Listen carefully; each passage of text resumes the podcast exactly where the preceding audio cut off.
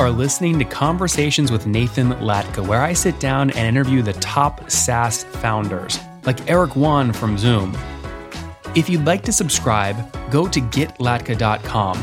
We've published thousands of these interviews, and if you want to sort through them quickly by revenue or churn, CAC, valuation, or other metrics, the easiest way to do that is to go to getlatka.com and use our filtering tool. It's like a big Excel sheet for all of these podcast interviews. Check it out right now at getlatka.com. TicketingHub.com. They help big companies, event companies like Immersive Gamebox and Secret Food Tours process ticket sales. They're doing about uh, $50,000 per month right now in revenue, up from 15,000, one 5,000 just a year ago, serving 250 customers as they're coming out of COVID strong. They've got over 90,000 bucks in the bank, 10,000 bucks a month in profit. And we love Carl because he's 100% bootstrapped. Hey, folks, my guest today is Carl Peel. He's the founder of Ticketing Hub, a successful serial entrepreneur who's selected to take part in the BBC series The Last Millionaire. His first business during high school, promoting nightclub events to the young elite of Paris, did well. And while studying engineering at King's College in London, he established an entrepreneur society and launched a bespoke exotic accessories brand called Monte. Napo- is it Monte Napoleon? Is that what that is, Carl? Mm, yes, it All is. right. But now focused on ticketinghub.com, cloud reservation software for tours and activities. Carl, you ready to take us to the top? I am. All right, very cool. All right, so so ticketing hub, give me an example of a sort of a tour company or activity company that uses you today. So we currently do the reservation software for Secret Food Tours. Uh, they are the largest food tour in the world. They operate in 67 cities around the world, and they use us to manage all of their um, ticket sales, distribution, point of sale. Um, so we're Shopify, if you want, for tickets. And how do you price? Is it a percentage GMV of Secret Food Tours, or is it a flat fee, or what? It's a percentage, yeah. We're on a 3% fee, and then enterprise clients get discounts. So another example of client is uh, Immersive Gamebox. They're the biggest VR company in the world.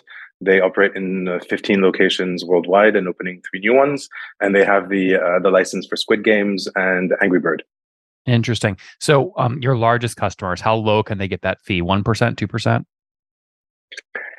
It's all negotiable. Uh, we're a startup, uh, but generally, uh, one and a half percent, I would say, is, is is very is probably our lowest tier.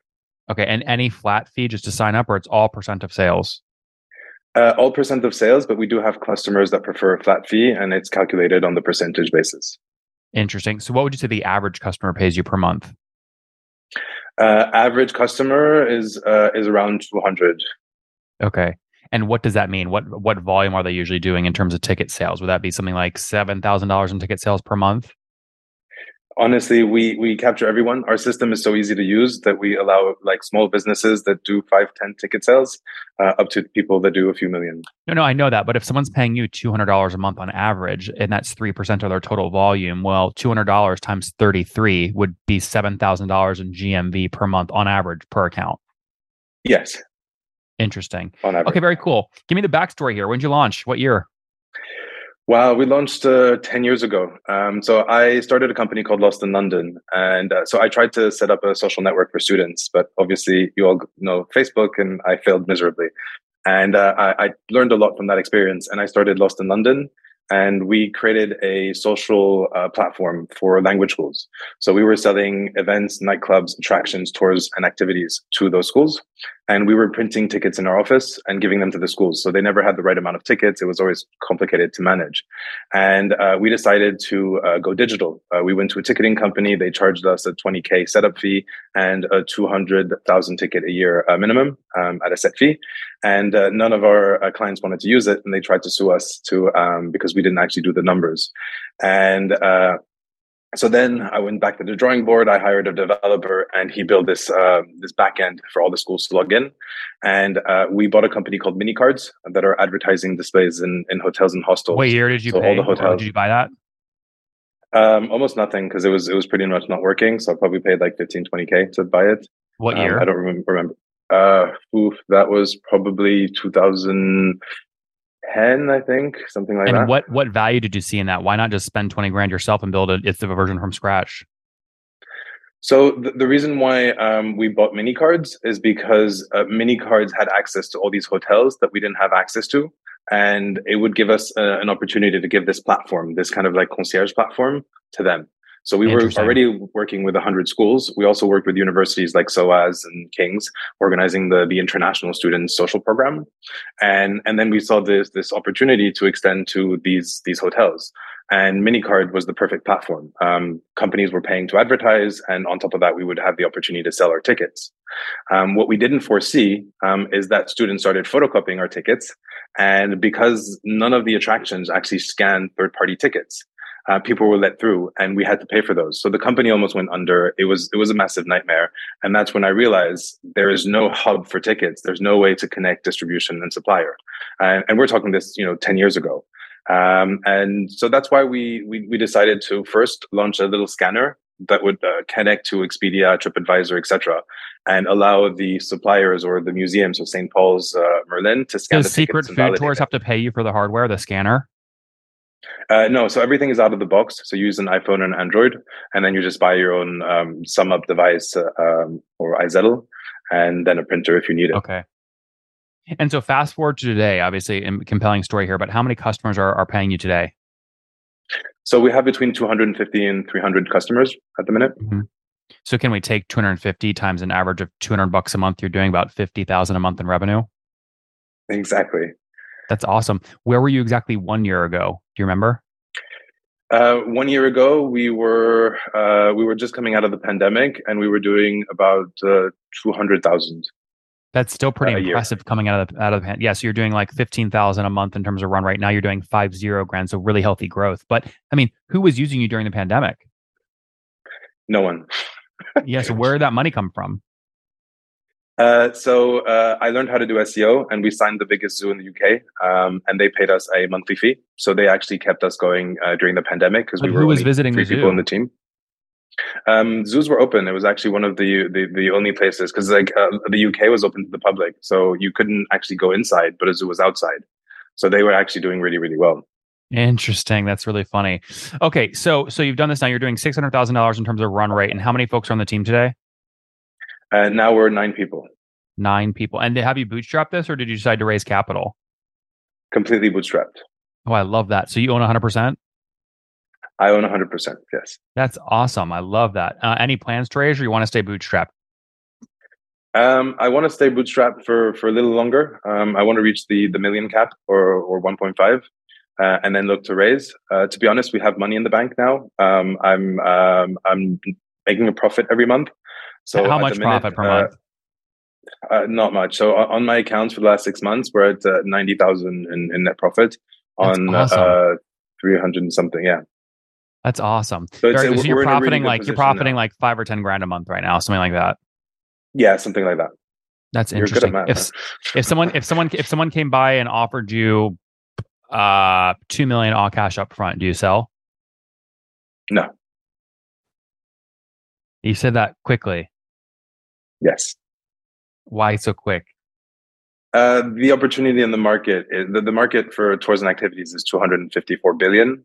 Um, we've taken customers from the largest um, tour booking systems, and uh, we have a simple system that's easier to use. We're half price. Yeah, but you've been doing it for um, 10 years. You've been doing it for 10 years, though, and you're under a million in revenue. So I had a problem with the co founder uh, who basically started his competing business, hacked our platform, uh, told all my clients at one point I didn't even have developers for three months. So I survived that, and I only got him out of the business in October 2019. So I only Why did, really what did you do that made him hate you so much? Uh, uh, it's a, it was a very complicated relation. He was very arrogant. Um, and I got the largest contract. So we got the city sightseeing worldwide contract and he was not able to deliver them. And then he went behind my back and tried to do a deal with them, which didn't work.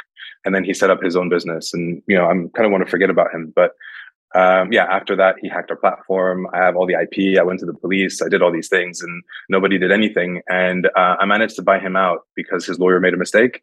Uh, he wanted me to sign an NDA saying that I, you know, not to discuss anything that's happened, and I never signed it and got 100% of the shares. So I really started pushing Ticketing Hub. Well, what did you pay? What did you pay to get him out? Uh, Fifteen thousand. And you feel like that was how much did he own? Fifty percent. Fifty percent. Okay, so you bought it. You paid yeah. fifteen one five thousand to get five zero percent equity back. What year was that? Um, that was in October 2019. And why did it take so long? I mean, it sounds like this was going on for years.